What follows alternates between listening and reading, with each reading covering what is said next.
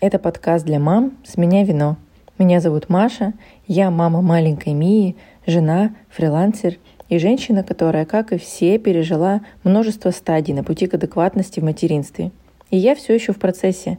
Этот подкаст создан с целью разобраться, как вырастить счастливого человека и не чокнуться при этом самой.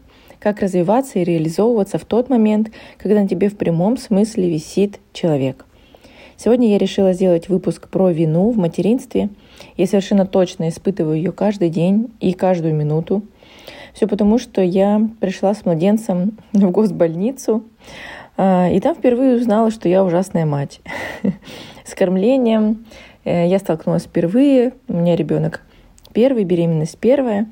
Все, что я читала, оказалось эм, не совсем так, как в реальности. И я кормила так, как могла. Через месяц я пришла в больницу, как и все мамы, и оказалось, что моя дочка сильно похудела. Она не то чтобы не набрала нужного количества килограмм, она еще и похудела.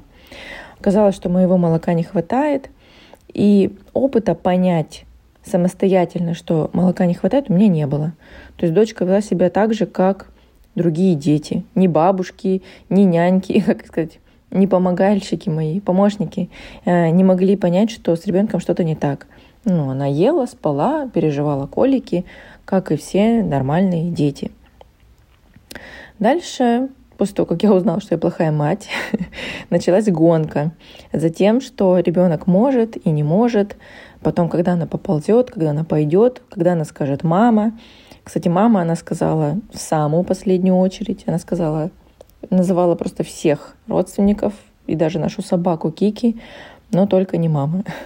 Потом, конечно, ее научили сердобольные родственники, и теперь мама, она говорит регулярно.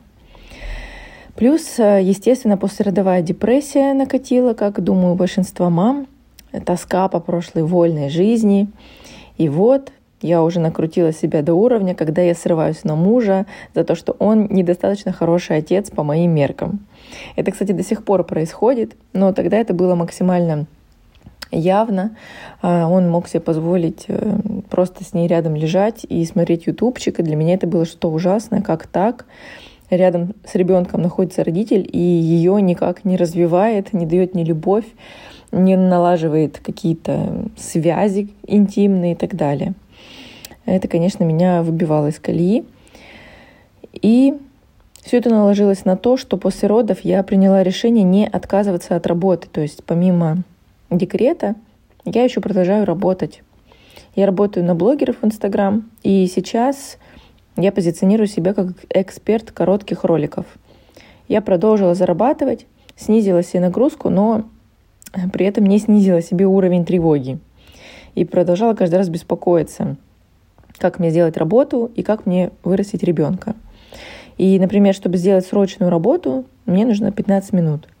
Я включаю ребенку мультик, ровно на это время, но из-за вины, из-за тревоги, что моя дочь прямо сейчас тупеет, и самой смешно, я понимаю, как это звучит, но для многих мам это отзывается, когда долго идет мультик, долго по вашим меркам, у всех они разные, вы прям, мне кажется, слышно, как скрипит мозг у мамы, как нарастает ее вина и тревога. От этой тревоги я делала работу в три раза медленнее, и абсолютно то же самое происходило с готовкой, с уборкой, в то время, когда я не могла уделить 100% внимания, или ребенок требовал очень много внимания, я включала мультик и продолжала себе видеть. Эм, но эм, во время дневного сна я тоже ложилась с ребенком спать, так как это единственное правило из книжек, которое мне нравилось. Но, естественно, пока я спала, я не могла не готовить, ничего делать, и дома был просто какой-то хаос. Хотелось ли мне выйти в окошко? Ну, конечно, хотелось, как и всем, наверное, когда-нибудь. Хотелось ли жалеть себя, упиваться грустью? Да, конечно. Но пиком было, когда я сижу с ребенком, понимаю, что она не дает мне сейчас работать, она требует моего внимания, но при этом я уже и играть с ней не могу. У меня настолько нет сил ни на что, что я и работать не могу, и играть с ней не могу. И двойная вина, что я плохая мать, потому что выбираю работу, я все это время выбирала работу вместо того, чтобы играть с ребенком. Я опять плохая мать, потому что я не хочу играть с ребенком. И я еще сверху плохой работник, потому что я сейчас не работаю, хотя по графику должна. Какой результат? Э, Ребенок считывал тревогу, разгонялся сам, при этом не понимал, из-за чего. Я думаю, из-за этого у нас были проблемы со сном, потому что я просто в слезах ее укачивала, и, естественно, она не засыпала. И в череде вот этой вины и прокрастинации дома, естественно, ничего не происходит. А муж приходит домой э, с работы, дома просто какой-то срач нереальный. И объяснить ему, что я что я делала весь день. Я поработала? Нет, не поработала. Я потратила весь день на тревогу и вину. Странно э, объяснить это мужчине. Поэтому вечером нет сил ни на то, чтобы доделать дела, ни на то, чтобы доделать работу – и еще плюс я это напряжение, которое копилось на мне целый день, срываю на мужа под соусом того, что он тоже сидит и не играет с ребенком. Он тоже сидит после работы, устал, с ним просто рядом, не знаю, с ютубчиком или просто рядом находится и позволяет себе быть таким плохим папой, по моему мнению. И я на него начинаю за этого срываться, свою накопленную такую злость выливать вообще это говорю, и самой аж немножко не по себе становится, реально противно. Возвращаюсь назад в это состояние, когда все бесит, все бесит, и ты не можешь это контролировать. И единственное, что мне помогло в этой ситуации, это отстать от себя в первую очередь. И я стала часто спрашивать, а как мои родители жили, как нас воспитывали, как было раньше. И раньше детей давали в сад не в три года, а в три месяца. И что мне рассказывала мама моего мужа, что они родители отдавали детей в сад, а летом детей всех малышей отвозили на дачу. Так называлось, типа лагерь, дача. И там вообще не было возможности видеться с родителями. То есть родители собирали вещи на три месяца, на все лето и отдавали своих годовалых, полугодовалых детей на эту дачу. Потому что им нужно было работать, а видеться с детьми не разрешали, потому что после таких свиданий с родителями дети вообще вели себя неадекватно, плакали, истерили и так далее, и портили работу воспитателям.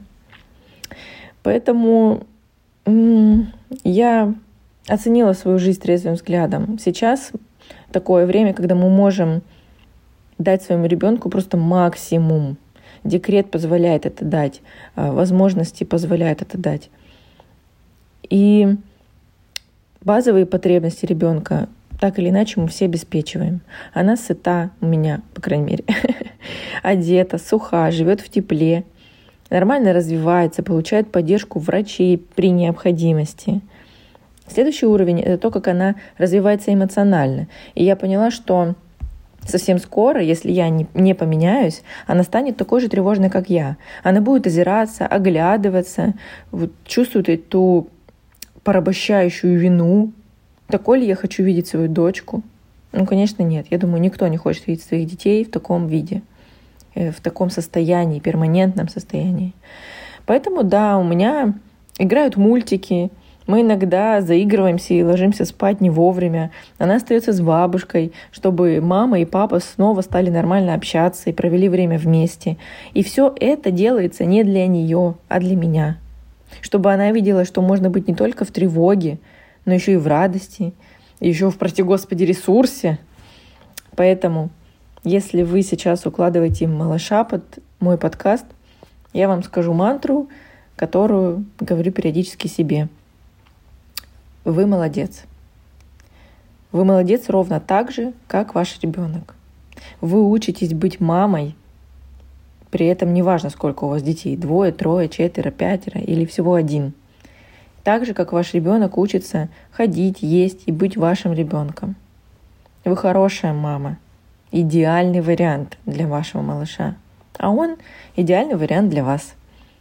Сейчас, может быть, у вас отвяли руки от укачивания, или вы думаете, да как же вам избавиться от этого ненавистного фитбола, но Совсем скоро наступят такие времена, когда вы даже взять на руки его не сможете. Может быть, он будет сильно большой, а может быть, он будет уже такой важный, что будет от вас убегать.